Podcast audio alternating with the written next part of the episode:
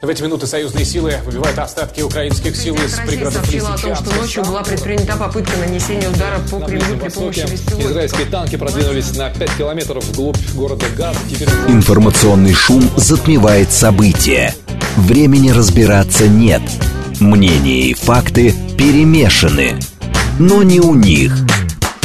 Умные парни выходят в прямой эфир, чтобы многое нам объяснить.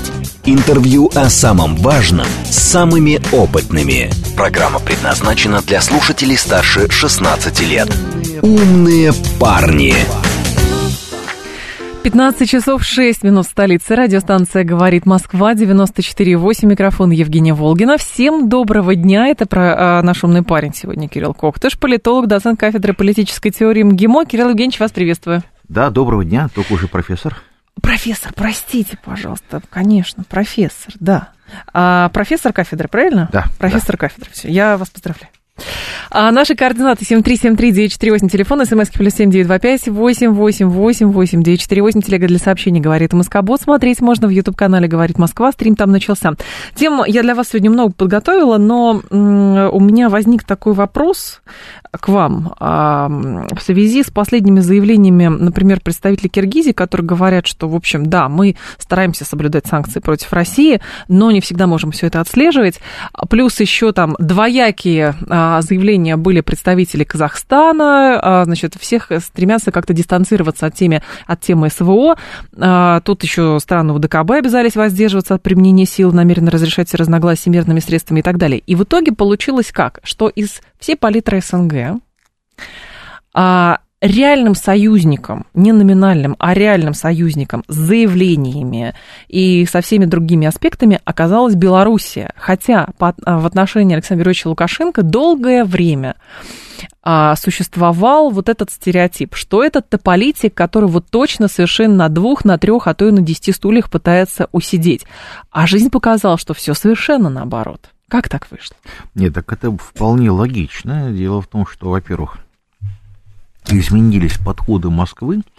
Ведь я напомню, что до того считалось, ну, пока там доминировали, собственно, либералы в системе принятия решений, доминировала идея о том, что контроль там, российского капитала над зарубежными активами будет способствовать дружественности этих стран, потому что была такая максима, что якобы там демократии не воюют друг с другом, ну и так далее. Угу. А, и напомню, что с Украиной это шло в полной мере и привело, ну, стало одним из факторов, который привел к тому, что привел, потому что односторонняя скупка, она ведет на самом деле к росту конфликтности, а не к росту контроля. И в этом плане совершенно логично, что пока давили и пытались у Минска скупить активы, причем ладно бы купить с тем, чтобы активы функционировали – а гарантий, собственно, никаких на эту тему не давалось. А в Беларуси, в общем-то, все крупные активы это абсолютно системные, на которых висят там города, образовательные системы, огромное количество занятых и так далее. То есть в этом плане, а, чем больше было давление в сторону скупки активов со стороны Москвы, тем сильнее были колебания со стороны Беларуси. А как только в 2020 году выяснилось, что, в общем-то, какая разница у кого собственности активы. Главное, чтобы они работали. Угу. А совершенно главное это безопасность для России. Это, собственно говоря... И для Белоруссии в том числе. Для да. союзного государства.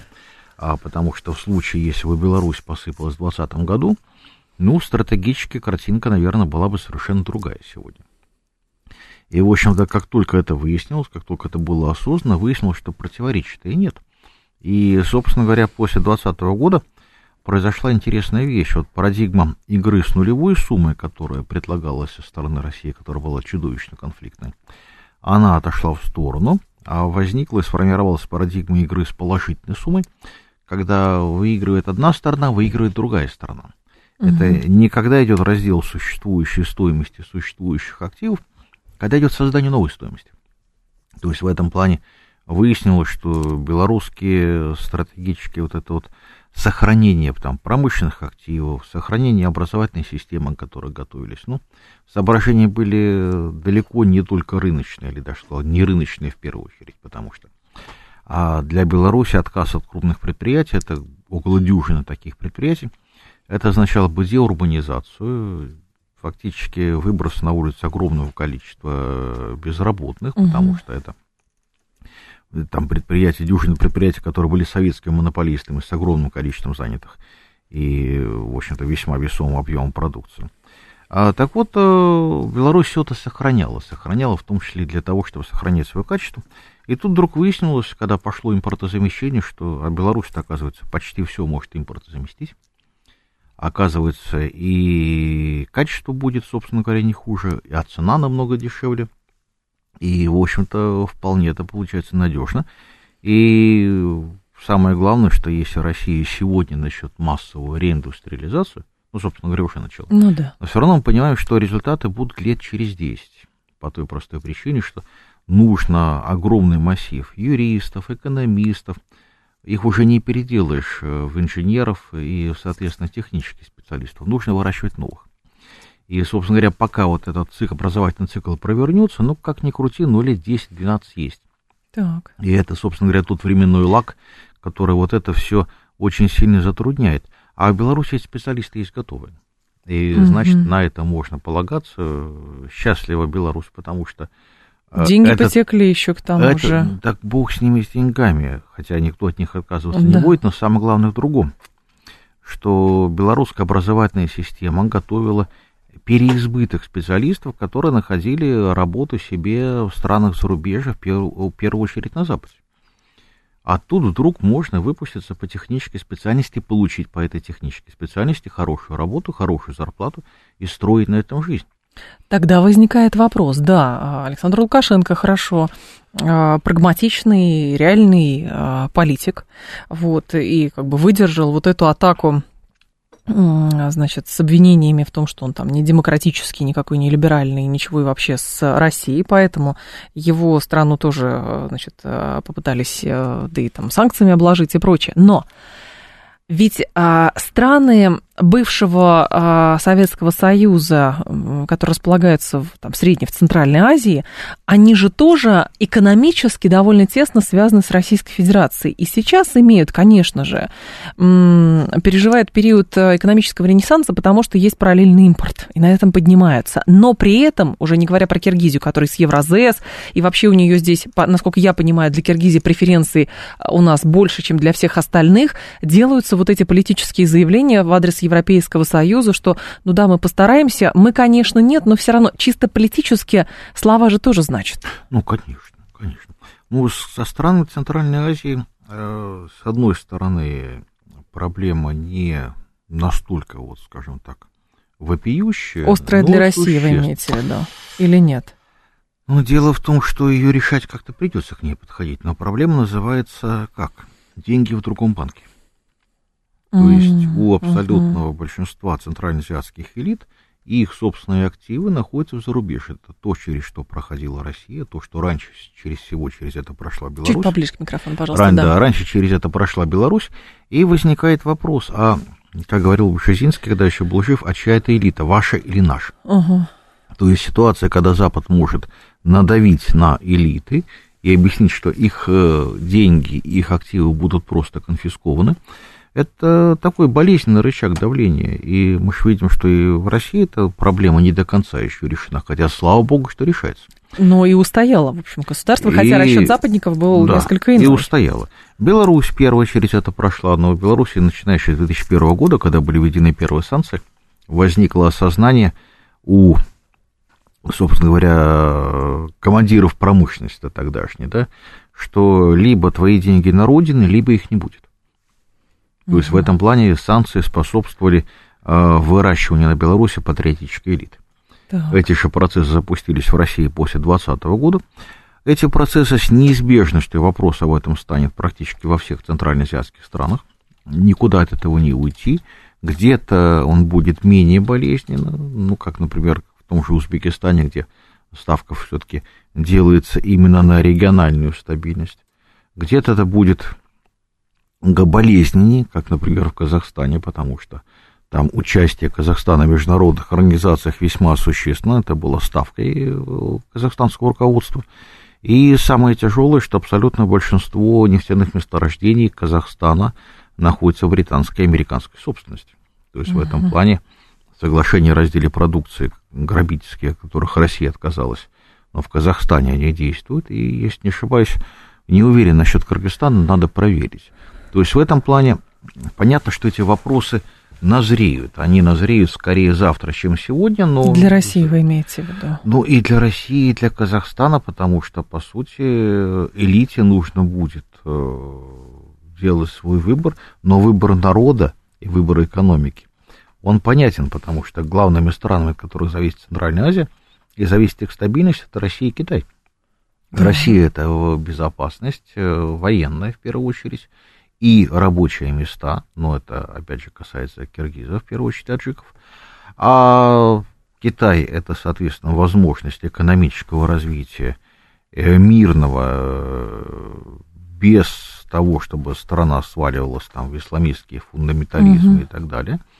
То есть э, в этом плане разрыв интересов элит и интересов, то есть, скажем так, корыстных интересов элит – от которых э, они зависят от Запада, и долгосрочных интересов общества, он будет нарастать. Ну хорошо, это получается, значит, что-то такое должно произойти, что будет перепрошивка мозгов а, элитных групп, ну потому что все же вспоминают Казахстан 20 а, января 22 года, начало ну, января. И кажется, что, ну, как бы, извините, должок как минимум.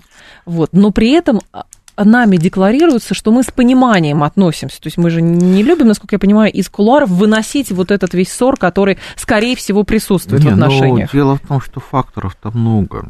То есть понятно, что мы относимся с пониманием. Вот мы понимаем, то есть в том числе это означает, что мы понимаем, что Запад давит. Да.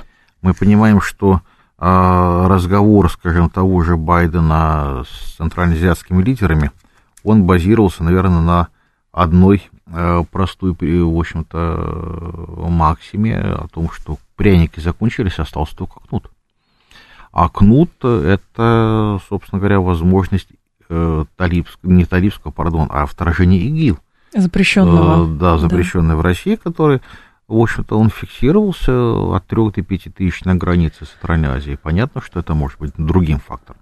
То есть в этом плане мы все понимаем, понимаем многофакторность этой игры, да, по мере возможности и даже, может быть, за пределами возможностей. То есть контроль этих факторов осуществляется.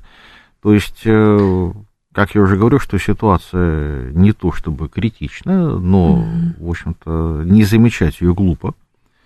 Вот, а вопрос, какие шаги будут необходимы и достаточно, это вопрос, который, в общем-то, ну, постоянно стоит. И в любом случае, так или иначе, власть, как мы видим, пытается Возникает. У нас, кстати, была э, в эфире не так давно э, востоковед Карина Геворгян, с которой мы говорили по поводу рисков обострения ситуации на в, в азиатском пространстве на фоне как раз Афганистана, на фоне того, что а, Штаты и британцы будут группировки отдельно взятые, там, запрещенный ИГИЛ, еще кого-то использовать для натравливания на страны а, Средней Азии для того, чтобы, в общем, создавать вот этот небезопасный пояс для Российской Федерации. И если Россия и Китай найдут способ как бы стабилизировать обстановку, то это будет э, хорошим шансом для того, чтобы свои позиции здесь не то что отвоевать, а просто закрепить. Ну, хорошо бы, чтобы это получилось, и получилось мирным образом. В принципе, для этого шансы сохраняются. То есть, как угу. мы видим, в общем-то, а боевые действия идут сейчас интенсивно на Ближнем Востоке. То есть в этом плане да. а, там скажем так, я не думаю, что одновременно возникнет два центра военных действий на, скажем так, в азиатском таком подбрюшье. Угу. Вот, но при этом мы понимаем, что в следующем году, там, после выборов на Тайване, там активизируется США, и, в общем-то, возможно, силовой сценарий в отношении Тайваня вовсе не исключен. То есть э, в этом плане, э, скажем так, игра в передел мира, в которую ввязались. То есть, мы, с одной стороны, если ничего не случится в Центральной Азии, и, в общем-то, все это благополучно э, переждет, вот, вот этот регион благополучно переждет переустройство мира, угу. а, которое будет, ну, наверное, в ближайшие лет пять, вряд ли будет быстрее, то в этом плане это было бы, наверное, идеальное развитие ситуации. Потому что мы видим, что сейчас вот есть Украина, есть столкновение, в общем-то, кардинально, кардинально разных видений того, как должна строиться мировая политика. Ну, то есть есть американская точка зрения, это град на холме, где, в общем-то, все остальные страны должны быть не только вассалами, но и с готовностью брать на себя опла- оплату американского долга. Угу. То есть, говорят, Ну, это кто парази- имеет- паразитизм скорее такой. Ну, это право града на холме благодетельствовать вассалов обязанностью платить. А кто будет не согласен, того уроджен залить. Ну, примерно так, да. Да, Так. да, да.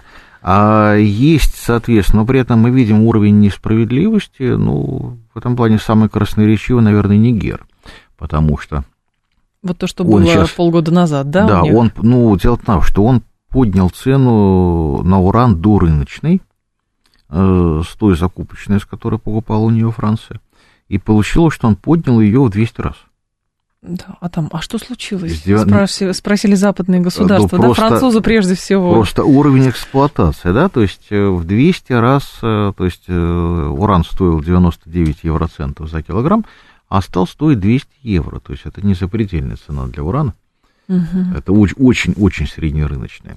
Ну а дальше мы понимаем, какая норма эксплуатации, соответственно, вот в этом вот западном саду, да, как она получается.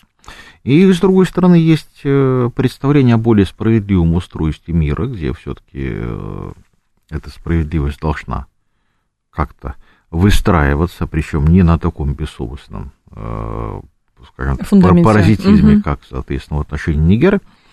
Это, соответственно, это Россия, это Китай. Мы видим сейчас это уже БРИКС весь, потому что БРИКС, он за справедливость, он как раз-таки, э, он главный бенефициар того, что происходит.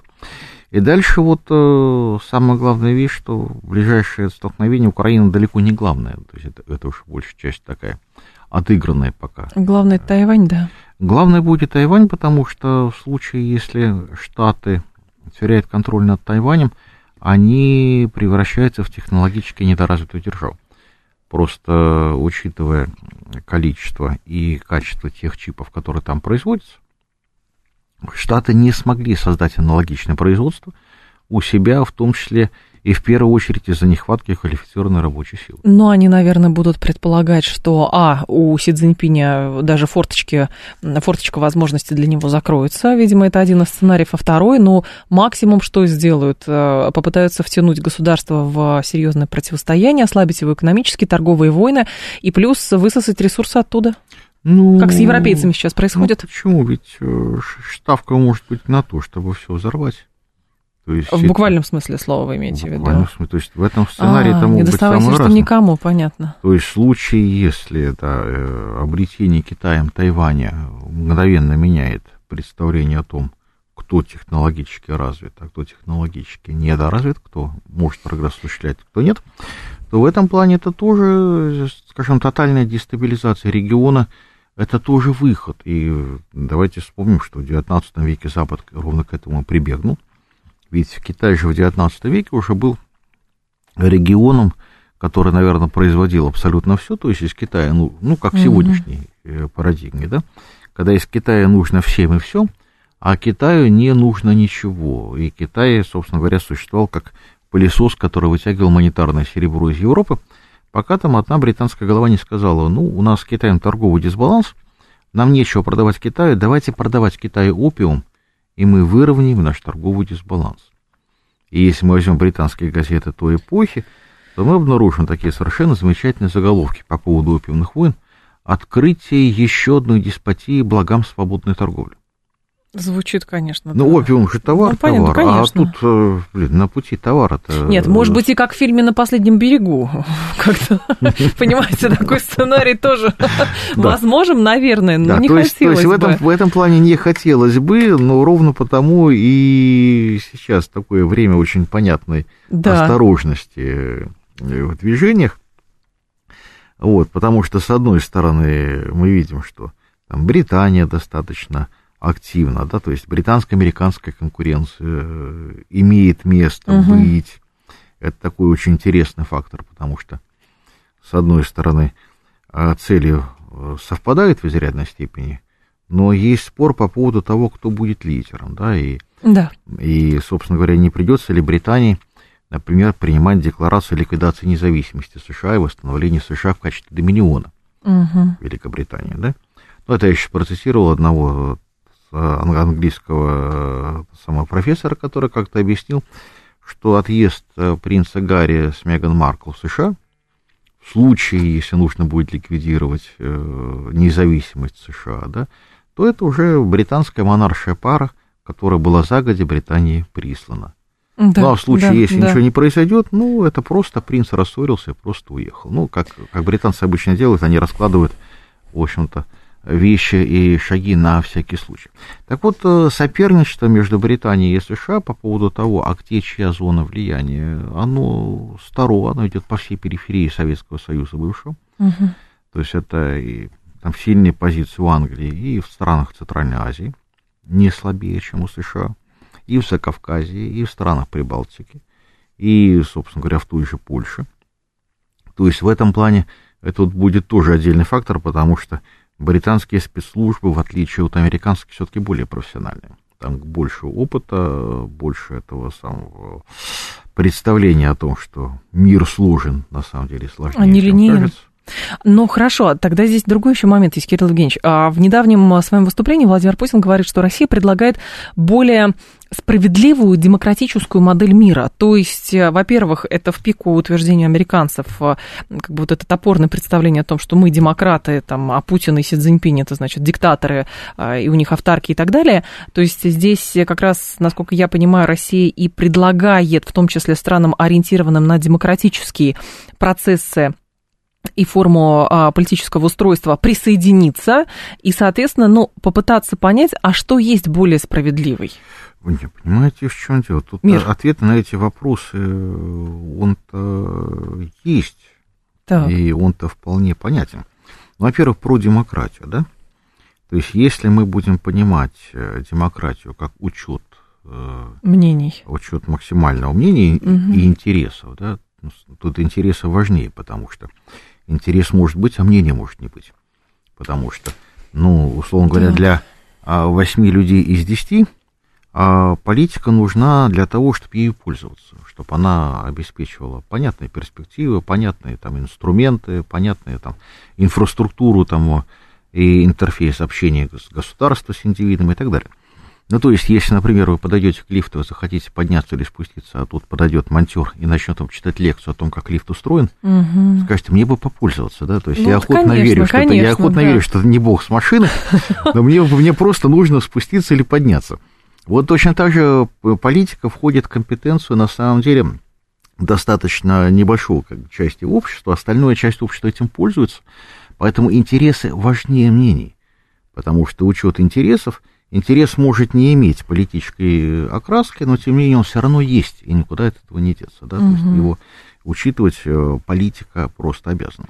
Так вот, учет мнения большинства и учет интересов большинства это как раз-таки а, любая не протестантская система ценностей. Да. То есть православие... все просто, да, оказывается. Конечно. Потому что в них во всех есть общество в качестве субъекта. То есть, напомню, в православной системе ценностей в качестве субъектом является общество, mm.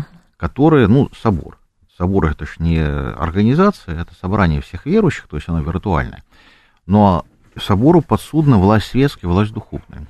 В исламе умма, а то же самое. Угу. То есть, ну, подсудно как? Не вообще, а только по критерию справедливости.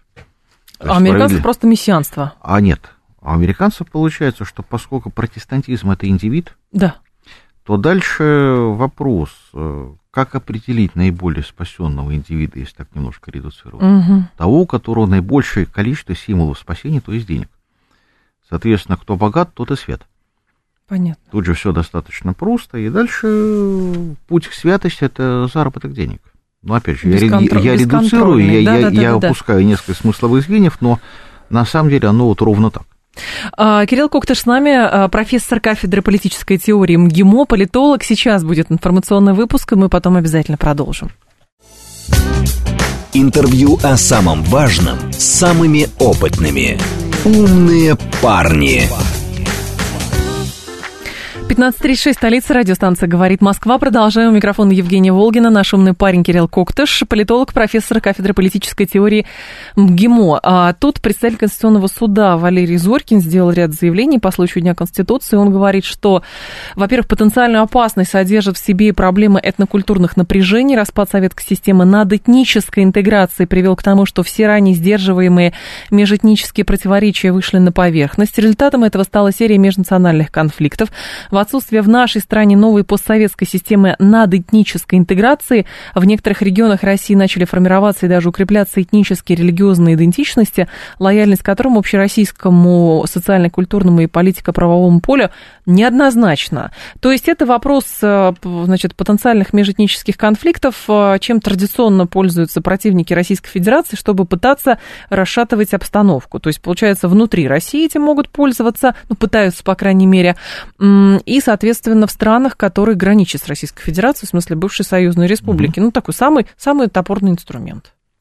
Не, ну он самый топорный, но он же развивался. Довольно эффективный, да? Ну, дело в том, что да, он же развивался достаточно давно, ну, хотя как достаточно давно, то есть на рельсы его поставили, то есть при том, что формально считается, что нации возникли там при подписании Вестфальского мира и так далее, но скажем так, кто-то должен был поставить подпись по тем документам, поэтому назвали нацией. Uh-huh. А если говорить серьезную концептуализацию, то она возникает уже в начале 20 века вместе с Первой мировой войной.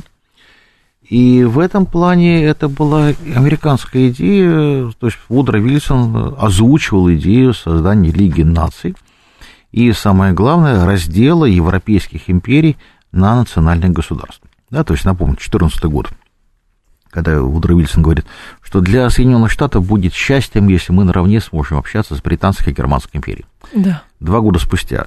Мы будем абсолютно удовлетворены, если мы будем на равных с Британской империей определять дать там, дальнейшие судьбы. Еще два года спустя, когда все в долгах кошельках угу. США, любая империя – это тюрьма народов. Так. Значит, что здесь э, возникло и каким образом произошло, как коррелирует, скажем так, закредитованность остального мира и, соответственно, продвижение нации. Потому что есть народ, есть нация. Народ – это то, что вырастает снизу. То есть то, что никуда не девается. Нация – это все-таки политический конструкт. И идея, в общем-то, понятно, что наполнялась она немножко по-разному, но идея была простая, она была обоснована еще Александром Гамильтоном в момент основания Соединенных Штатов, который настаивал, что Штаты должны быть только исключительно империей. Угу. То есть Гамильтон почувствовал, что размер экономики имеет значение. То есть, э, скажем так, э, уровень технологический потолок а любой экономики зависит от количества людей, включенных в нее, на внутреннее разделение труда. То есть, скажем так, в деревне не появится ни идея о метро, не появится само метро, и никогда не появится соответствующая технология, потому что ни сто лет там не нужны на такое количество населения. А в городе они появляются, возникает запрос, и возникает способность эти вещи генерировать и окупать. Угу. Так вот, получается, что для того, чтобы поддерживать, э, может, там, переходим к современным расчетам, сегодняшний уровень жизни, сегодняшнее качество жизни и окупать все технологии, то страна должна быть включена в разделение труда хотя бы на 300 миллионов человек. То есть Советский Союз к этой цифре приблизился, что стало одной из причин там, а, внешних усилий по его развалу. Да, если мы берем а, среднюю там, страну там, в 5 миллионов, 10 миллионов, то это будет замечательный стандарт жизни на уровне середины 19 века, который можно поддерживать в режиме самодостаточной да. экономики. Да? Для чего Штаты хотели нашинковать европейские империи на национальное государство? Потому что они все технологически не самодостаточные, а Штаты являются технологическим донором. Ведь напомню, что Соединенные Штаты первые додумались для того, чтобы, конечно, уконтрапупить Британию, первые додумались экспортировать не товары, а производство. Так. То есть вывоз производств, то есть в этом плане получается все чисто. Национальное государство и национальные границы для тебя не проблема, потому что тот товар, который ты производишь, он номинально национальный, а ты вывозишь деньги, вывозишь прибыль. А о чем тогда Зорькин говорит? А, к так, России? Вот, так вот, идея о том, э, в рамках Советского Союза это избежать получилось, и слава богу, в общем-то, каким-то, в общем-то, а, одним, вторым, третьим образом, но выросло. И получилось, что над национальной идентичностью было понятие э, советский, а, точно так же, как в Российской империи, над всем было понятие русский. Мгм. Ведь что такое русский, если мы там будем говорить? А исторически русский это изначально это православный, то есть э, а, тот, который исходит из ценности, то есть в этом плане князь Багратион был наполовину грузин, наполовину армянин, это не мешало ему быть русским одновременно с этим. А дальше в XIX веке также интегрировались в русскость и мусульмане, потому что в исламе тот же самый код справедливости, что и в православии. То есть, ну, в, в православии собор, в исламе умма, Мгм. но по сути, по функционалу это одно и то же. Ну, есть стилистические нюансы, но так тем лучше, что они есть. Вот, и дальше оно получилось, э, что, то самое, что Русь не племя, Русь дружина, да? То есть национальная русская одежда – это военная форма. Понятно. Так Так. или иначе получается, потому что это было ключевое для удержания таких, формирования таких огромных пространств. В Советском Союзе это сменилась советская идентичность, вот, которая просто существовала, но сколлапсировала. А сейчас Зорькин говорит о том, что, по сути, раз мы восстанавливаем русскость, то нужно восстанавливать русскую идентичность именно как собирательную, потому что иначе, иначе мы, Постоянные мы получим, да. соответственно, ну ведь, посмотрите, вот к вопросу о нациях, что интересно. Э, Ставка на националистов, она, собственно говоря, отрабатывалась и полагалась правильной в Соединенных Мгм. Штатах, начиная с 20-х годов, Так. потому что одна причина, ни у одной европейского, ни у одного ев- европейского народа, за исключением немцев, а в национальную культуру не входил опыт промышленного производства. То есть везде золотой век, который мыслится и продается националистам, это аграрный век. То есть в этом плане с точки зрения бизнеса означает, что националисты замечательные люди, поскольку они ни черта не смыслят в экономике, значит, не полезут в карман и будут заняты очень важными вещами, они будут бороться с такими же идиотами националистами с, другой, с других стран. Но хорошо, тогда другой момент возникает. Если Зорькин, вот э, как бы его мысль состоит в том, что нужно формировать новую идентичность, но в течение 30 лет каким-то образом сложилось, ну, на таком, знаете, уровне эманации такие, что вот слово «русский» произносить нельзя, потому что это тогда будет оскорблять других, но другие могут себя идентифицировать там э, Сначала, кем-то другим, сначала, да, сначала СВО, это табу уже размылось. все-таки. Нет, абсолютно размылось. При том, что если брать окружение, то, в общем-то, ну, в той же Беларуси я не припомню, чтобы упоминалось слово «россияне» всегда был русский. То есть в этом плане это уже, скажем так, ельцинская была, в общем-то, такая фишка. Про россиян, да, да, да. Да, говорить россияне вместо, вместо русские. Это знаете, Хотя- у кого еще было? Мне рассказывал мой преподаватель сербского языка, что после развала Югославии в Сербии начали применять не сорбин, в смысле серб как национальность, этнич- этническая принадлежность, а сорбияне по аналогии с россиянами. Ну, Тоже любопытно. Да. Ну, я думаю, что конструкторы были одни и те же. Да? Скорее То всего, то есть та конечно. Та, же идея. Но на самом деле ведь русский само по себе собор, сборное понятие, да? Тот же самый, даже, говорят, там, про черта оседлости, которая была, извините, но а, либо ты мог стать купцом первой гильдии и плевать на черту оседлости, либо принять православие и тоже плевать на черту оседлости. То есть в этом плане критерием гражданского, гражданства, гражданской принадлежности оно было э, то самое православие в рамках Российской империи. Так. То есть конфессия, то есть разделение ценностей. То есть в этом плане можно говорить, что русский это ценностный выбор, а не выбор крови. То есть сейчас, получается, от э, россиян переходим к русским, и Россия это э, прорусскость, А- а русскость- как русскость- фундамент э, национальной, национального единства. Национального единства, ну да, этнического единства, национального, единства. народного единства, скорее народного, потому Мгм. что дальше мы получаем, что такую же русскость, э, в общем, как православная русскость, так и исламская русскость. Ну да. Потому что так вот справедливость это и там, и там. Мгм. То есть в этом плане субъектное общество и там, и там, то есть чем отличается там православие и ислам от всех остальных. А, ну, что общество может присваивать статусы. То есть общество субъектно, да, то есть вот на Западе про демократию говорят, но там общества как субъекта нет, там есть индивиды. Если брать протестантскую систему, то есть, как говорил Бентам, что если общество и возникает, то разве что только в момент всеобщего сбо- сбора налогов на почве всеобщей ненависти к государству. Ни для чего больше обществу не нужно. Слушатель при этом говорит, по вашей логике, тогда все американцы индейцы. Вообще нет. Нет. Вообще, при чем тут инди... Нет, это совсем Да не, нет, не про нет, другое, конечно. Не, а, э, Все американцы это пуритане изначально. А дальше возникли, дальше, а дальше возникли нюансы, да, то есть изначально ВАСП это белый англосаксонский протестант, ну а потом, соответственно, возникли, соответственно, латиноамериканская, соответственно, Мгм. часть и афроамериканская часть. Ну, то есть там, ну, там сложнее, это отдельный разговор, если, Ну мы, да. туда, если мы туда сейчас не, уйдем. не, не, как раз в русских это просто чтобы как бы как это, Да, а здесь, вопросу. да, а здесь получается, что вот собор Василия Блаженного, кто дал Василию Блаженному статус? Царь, которого он называл Иродом? Или патриарх, которого он тоже костерил по матушке?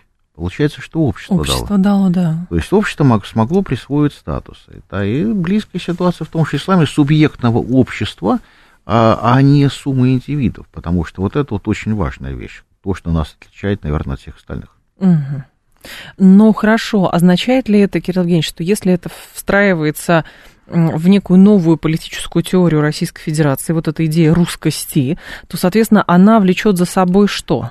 Ну, Трансформацию элит, понимание процессов несколько иным образом. Что? Ну, во-первых, и понимание, и трансформация. Ну, трансформация как? Она же в голове происходит. Ведь на самом деле, как только... Ну, с фигой в кармане же людей полно. Ну, Сейчас все закончится, будет как было, Нет. и мы будем здесь зарабатывать, там тратить. Да ну, нет, условно. Нет, нет, нет, это же, знаете, это как хороший. А есть анекдот э, тот самый. То есть мы уверены, что там что-то есть, да? Вот, э, Конечно, там бе- белые господа, которые научат, как правильно. Что оно работает, а там на самом деле пустота, да? Это как в том анекдоте, что мальчик родился на ступенях ликероводочного завода э, в северном городке, казалось бы, судья, судьба предрешена, а нет. Он закончил школу с отличием, поступил в ВУЗ, Ну да. защитился, а спился он уже в Оксфорде. Так вот, так вот, э, к вопросу, что в Оксфорде нет ничего лучше, чем того, что есть у нас, что вопрос в том, что Запад очень долго выстраивал маркетинговую систему, убеждая, что, то есть, на самом деле, э, было э, научно-техническое превосходство Запада на волне первых колоний, первых денег, по той простой причине, что было глупостью не заметить, что техническое превосходство позволяет завоевывать колонии. И в этом плане, соответственно, в Англии довольно быстро, ну, в первую очередь, в Англии пошли инвестиции в естественные науки. Потому что прогресс в естественных науках означал способность завоевывать кого-то. И все это было на службу. А дальше выяснилось, что даже не столь важно завоевывать кого-то физически, если ты делаешь крупнейший маркетинговый центр, который превращает любую инновацию в товар, то неважно, откуда изобретатель, он все равно к тебе придет. По той простой причине, что нигде он не найдет вот это вот маркетинговое продвижение на тот рынок, который был до недавнего времени глобальный. Ну хорошо, вот а это- сейчас рынок да. не глобальный. Но он фрагментируется. Он фрагментируется, и Получается. это создает огромное количество шансов для развития немножко по другой парадигме и в рамках других немножко вещей. Ведь э, сейчас э, конкуренция за будущее мира, Мгм. вот у нас есть на сегодня две картины будущего. Есть одна, представленная э, Джеймсом э, Кэмероном в «Аватаре» в 2009 году, где, собственно говоря, существует вот этот цифровой тоталитаризм. Ну, то есть как, э, для того, чтобы понять, что думаешь, нужно подключиться к дереву, да. э, то есть к интернету. А в дереве происходят все апдейты информации, потому что тебя это не касается, ты подключишься, узнаешь финальную выдачу. А человеку остаются эмоции, но опять же, для того, чтобы включить мозги, нужно к чему-то подключиться. То есть быть заложником а, той информации, которая есть в интернете, это уже получил название алгокогнитивной культуры Джеймса Леблока. Есть китайский путь, где на самом деле просто взяли и поставили ограничения на аморальные заработки, скажем так. То есть на те инвестиции, которые э, стимулируют индивидуальное потребление, а не общественное потребление, потому что выясняется, что общественное потребление, оно, во-первых, оно емкое, оно интересное, в него можно инвестировать, оно более долгосрочное, нежели индивидуальное, но оно конструктивно. Мгм. Ну, то есть, что такое общественное потребление? Это знание, это культура, это искусство. То есть, все эти вещи, потому что если, например, мы посмотрели картину, мы от картины не убыло, а мы, соответственно, Приобрели. переобрели, мы пережили, в общем-то, те чувства, ту эстетику, которую художник в это вкладывал. То же самое с музыкой, то же самое с остальными. То есть это мы тогда переходим в мир нематериальных активов и совершенно другую парадигму развития, когда человек, ну, примерно те механизмы, которые семья Медичи запускала а, и которым она запустила возрождение. То есть вы считаете, что а, идеология потребления, которая насаждается по всему миру, от, за, идет от западных маркетологов, постепенно уходит, и возникает на этом месте что-то нет, другое? Нет, Просто нет, она будет докручена до конца. Да, она ведет к катастрофам, потому что на сегодня, ну, давайте скажем так, тоже продвижение трансгендеров на Западе, да? Это же лобби фармакологических компаний, потому что любой трансгендер – пожизненный потребитель достаточно дорогой фармпродукции. Ну да. Это же выгоднее, чем наркотики, потому что потребитель, э, наркоман проживет лет 10, и за эти 10 лет про, распродаст все, что принадлежит ему и его семье. А этот лет 20. То есть это даже не- люди не новая нефть, а что-то что-то другое. Ну, это превращение уже подпитка. таких в леммингов, Жуть по какая. сути. То есть в этом плане... Нет, дело в том, что для бизнеса там индивидуальные переживания, там драмы и все, то- все то- это же, это же не учитывается, да, то есть оно не ради этого. Эти вещи могут быть подняты на щит, ему можно размахивать, но, Ради сам, привлечения прибыли. но да. самое главное, Мгм. конечно, где, где прибыль, где заработок. Ну хорошо, американский путь такой. Вы описали западный, а китайский путь, русский путь. Э, Китайский, дело в том, что китайский путь базируется во многом на нашем.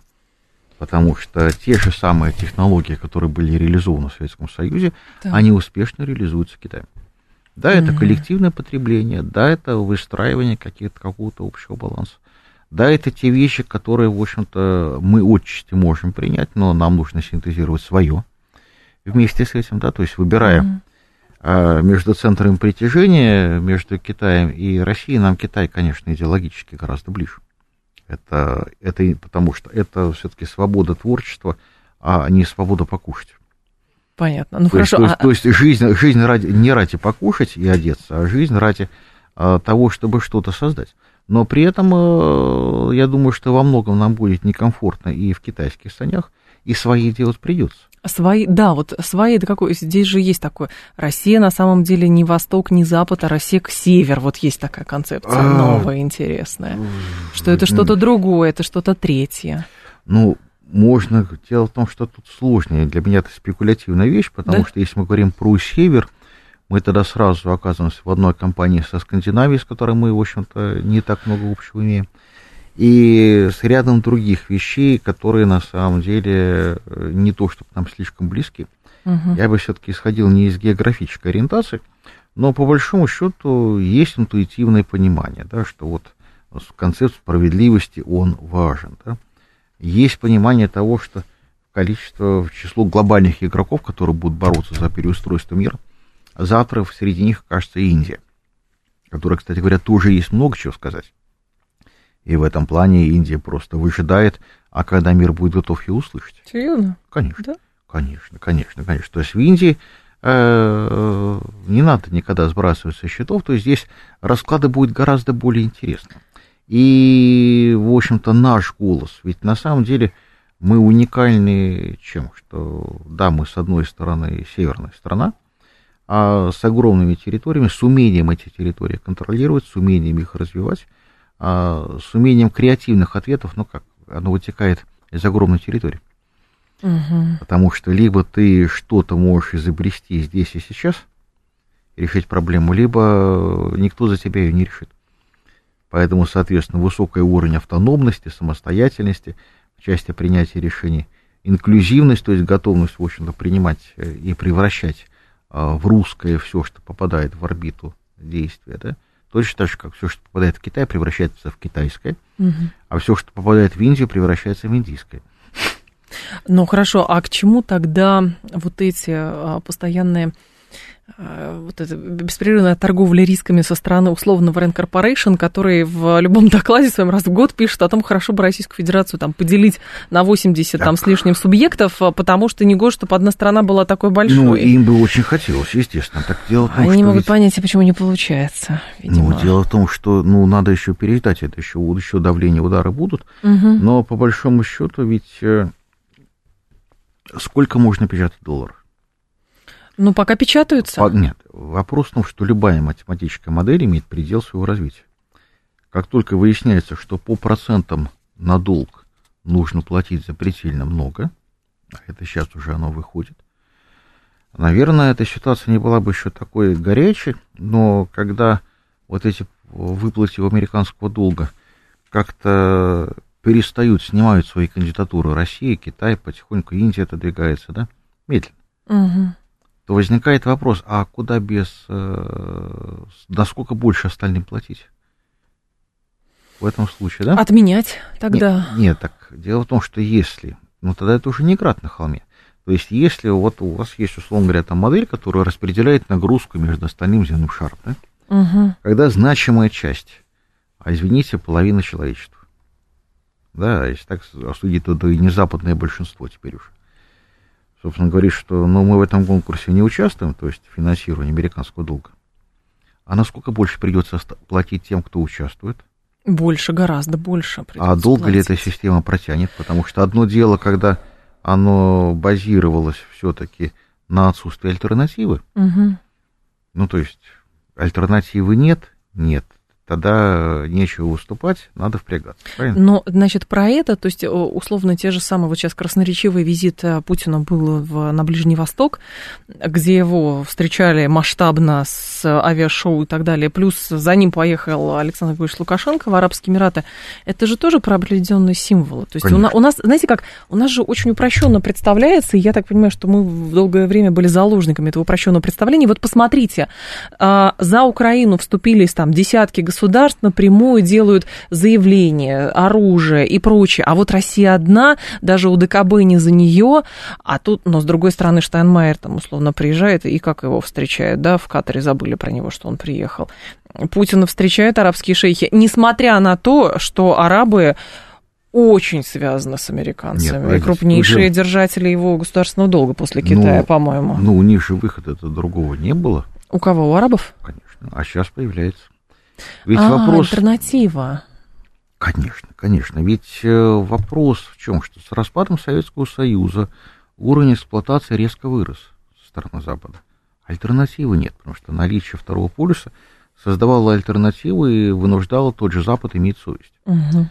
Да, если брать э, те же арабские страны, да, в ситуации, когда э, штатам нет альтернативы, и штаты более-менее там, справляются с ситуацией, Так. Ну, справляются с ситуацией, в том числе по критерию справедливости, да, приемлемости, оно более-менее еще прокатывает. Но когда начинается злоупотребление, а это неизбежно начинается, когда все это накапливается, и когда Штаты, например, теряют моральный авторитет вследствие того, что в том же конфликте в Газе поддерживают одну сторону, причем дальше понятно, что судья предвзятый, то понятно, что вот эти потери, они фундаментальны, они уже не компенсируются. То есть, ну, что, о чё- в чем зависят арабские страны от США? Всего-навсего в деньгах. А что отделяет деньги от нарезанной бумаги? А наша готовность их полагать деньгами, да?